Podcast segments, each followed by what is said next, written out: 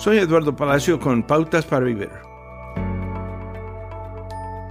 Si somos honestos, admitiremos que puede ser increíblemente difícil reconciliar la bondad de Dios con la oscuridad del mal que viene directamente del abismo del infierno. Sin que ella lo supiera, el hijo de Reina fue abusado sexualmente. Ella admite con tristeza.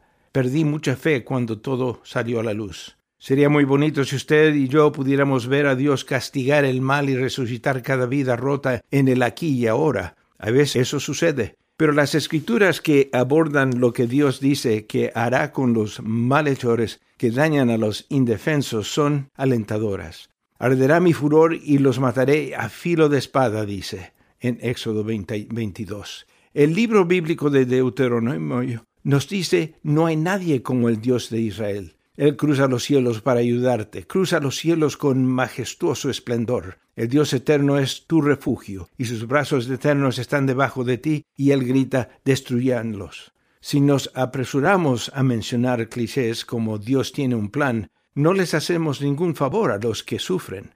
Más útil es llorar con ellos y compartir el hecho de que Dios no se inquieta por nuestras preguntas o por nuestra ira, y que el mal no será ignorado.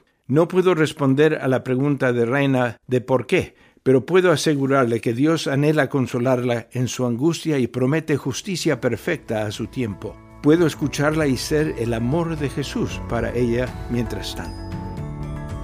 Acaba de escuchar a Eduardo Palacio con Pautas para Vivir, un ministerio de Guidelines International. Permita que esta estación de radio sepa cómo el programa le ha ayudado. Acompáñenos en la próxima emisión de Pautas para Vivir. Gracias por su sintonía.